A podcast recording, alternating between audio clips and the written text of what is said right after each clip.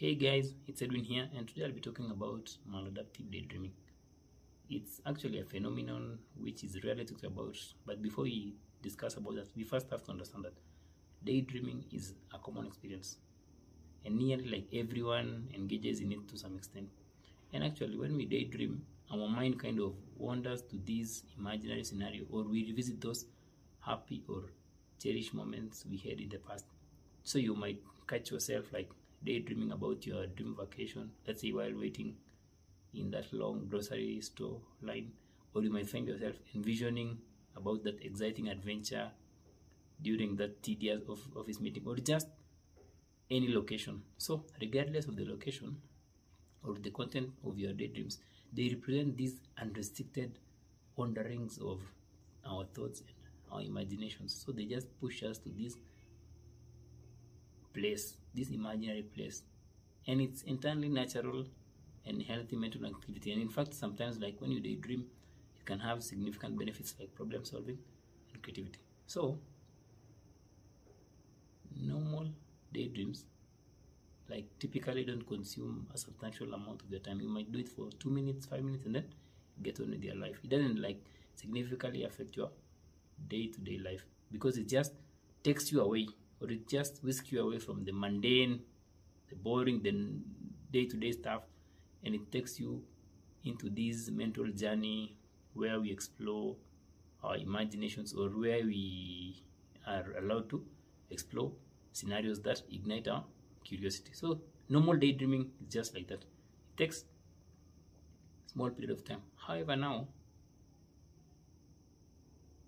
while daydreams like often serve as delightful mental escapes, it's important to recognize that not all forms of daydreaming are equally beneficial.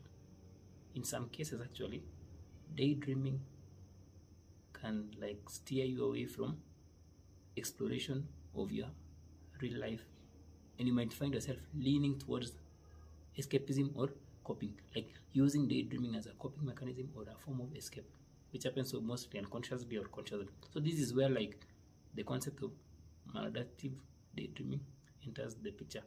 Some people may call it like excessive daydreaming or addicted to immersive daydreaming. And that's what i'll be sharing in this video. So what is like uh, maladaptive daydreaming? Like what is it exactly? So maladaptive daydreaming sometimes abbreviated as md is term coined by an israeli psychologist psychologist called eli Somer. it was he coined this term in around 2002 and he, and he describes it as a mental health condition where individual and individuals engage in excessive daydreaming that's the keyword excessive daydreaming to the extent that it significantly affects their day-to-day life and even makes it really hard for someone to engage in their daily activities. And actually those people who experience maladaptive daydreaming become like deeply absorbed of or deeply ingrained in these fantasies. And even sometimes spending hours or hours each day immersed in their imaginary world. So someone might just stay in this daydream for like two hours consecutively or for even three hours. And actually within these imaginary realms or these imaginary worlds where the maladaptive daydreamer creates they might become so engrossed that they create characters or friends. And these friends may be based on people they know in real life or they may be entirely fictional or just a mix of both. So someone might just make a friend with a celebrity in this imaginary world. And the thing is so a maladaptive daydreamer may also revisit these scenes repeatedly or go to this scenario when disrupted or when they are in, eh, when distracted or when they are interrupted. So and also like while for some maladaptive dreamers like the experience is enjoyable some some other people have reported that their daydreams can actually have negative views or negative undertones. So it's not always pleasant dreams. They can also be unpleasant dreams but it's just absorbing you completely to the point where it stops you from engaging in your daily activities so what are some of the characteristics of maladaptive daydreaming or the things which separate normal daydreaming from maladaptive the first thing is duration actually one of the defining features of maladaptive daydreaming is the substantial amount of time it consumes. So these episodes of daydreams can persist from extended periods of time and even last for several consecutive hours. Even, even when I was doing the research, like some people say that it can last for 8 to 12 hours of their day. So these prolonged immersion like can reach a point where someone neglects their day-to-day activities or their crucial tasks and responsibilities and just live in this dream so they might neglect their real lives and just live in this dream because this dream is quite enjoyable so it really leads to this significant imbalance between the time spent in their inner world and the time spent in their real lives or time required to fulfill their real life obligations and responsibilities or to even follow their hobbies. So the main characteristic is time or duration. The second factor is intense emotional uh, attachment. This is also like another defining factor because like a maladaptive daydreamer may have these intense and strong feelings to the people or to the characters in their dreams. They may have this strong emotional attachment to those people in their dreams. Some people even say that they love the people in their dreams more than the people in their lives. And these of emotions can be anything from extreme happiness euphoria excitement to deep sadness and anxiety depending on the content and the context of the daydreams so for maladaptive daydreamers. Their daydreams can really stir up these powerful feelings. The third characteristic is compulsive nature. Like maladaptive daydreaming is addictive.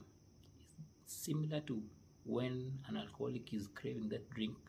Like someone who engages in maladaptive or who is dealing with maladaptive daydreaming craves that daydream. They have this strong compulsive urge to daydream. And when this urge eh, strikes like this urge to daydream it sometimes proves to be irresistible and it's even impossible for it, them to control. The same, same way as an alcoholic is craving that drink so the daydreamer becomes ensnared in this cycle where the impulse to daydream overpowers the ability to control it. That's why it's also called an uncontrollable daydream. So even when they try to consciously wish to abstain from the daydream let's say you want to just like uh, use willpower to just not daydream you find yourself still veering off that path. So consequently they often find themselves powerless in the face of intense longing which can even lead to feelings of distress when they are unable to daydream. Same same way like when you are addicted to a drug. When you miss that drug you will feel this distress or this bad if you don't get it. And actually the lack of control over this daydreaming can be immensely, immensely frustrating for someone dealing with maladaptive daydreaming. And it can lead to this sense of hopelessness and helplessness and even interfere with someone's ability to function in their day-to-day -day life in their real life because they just want to go to this world to the point where they don't want this other real world they want to go to this imaginary world that's why people can end up ruining their relationships or because they're not fully engaged in their surroundings. The fourth common sign is intricate storylines. So maladaptive daydreams actually, they often unfold as intricate narratives, complete with well-defined characters, elaborate plot lines, and immersive and imaginative settings. It's just like a very, very good movie or a very, very good fictional novel. So the inner worlds are not just like things which are don't have connection. No, they are they are more like fleeting thoughts,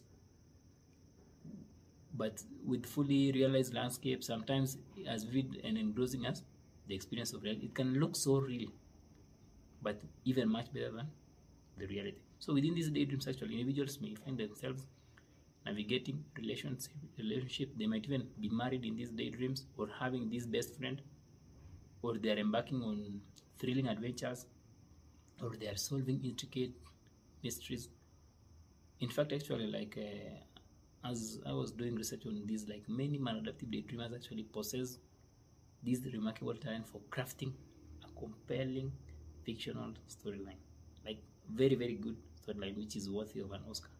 For example someone might assume the role of a very great archaeologist in the daydream and they might be exploring this ancient civilization they might be exploring the, this mayan culture and it's so clear and succinct and vivid what they are doing. Like they cannot explain to you everything they are doing in this dream. So that's a very major characteristic of maladaptive daydreaming the fifth one is disconnection. So when someone is in this deep state of daydreaming they can become so lost in it or so stuck in it to the point where they forget about what's happening around them. So they might not really notice what's happening in their surrounding or in the world outside their thoughts when they are in that moment of daydreaming. Or they might not even feel they may just feel like there's in a different space mentally. The point where someone might be talking to themselves and they don't even realize that other people are watching them. It's like they are in their own world and everything else becomes less important for a while. It's just about the dream the dream. The last characteristic is repetition. So what makes maladaptive daydreaming different from regular daydreaming is that people who experience maladaptive daydreaming actually tend to go back to the same scenes the same detailed stories or ideas over and over again even for their lifetime. Actually this can continue for a very very long time. Like let's say if you are a princess in that daydream you will still go back to it even when you are distracted. Unlike normal daydreaming where like you might change to different things. Most of the time like uh, maladaptive daydreaming has the same same character and the same same storyline so you might get stuck in this loop or repeating this cycle of the same daydreams that stay the same over a long period of time. So those are the six characteristics of maladaptive daydreaming. So in conclusion like maladaptive daydreaming although like it's often overlooked sometimes because uh, from what i've read like people say that they might visit a therapist and then a therapist tells them that hey it's just a coping mechanism or it's not real it's actually a significant phenomenon and it has profound impact on the mental health of individuals who experience it and the crucial thing to understand is, is this like maladaptive daydreaming is not a permanent state it's not like you were born a dreamer no it's just a coping mechanism that emerges in response to an underlying emotional or psychological wounds. These wounds can be trauma, it can be neglect. We'll talk about it more in future. But these underlying issues are unique to each individual. Each, each individual has a different root cause to their maladaptive daydreaming. Not everyone is in one box, no. That's why the good news is as long as something has a cause, as long as something has a root cause, maladaptive daydreaming can be managed and even overcome. Of course, with the right tools and with the right therapy and with the right understanding. And actually, by addressing and healing those core wounds, which are unconsciously pulling you or pushing you towards that dream, you'll get to the point where your real life is so amazing to the point where you don't feel the need to go back to that dream or you don't feel that unconscious pull to go back to the safe space which is your daydream. So hope you found that informative guys. And uh, feel free to share comment. And if you'd like some help with this you can always book a free breakthrough call with me and we'll go through this. Until next time have a nice day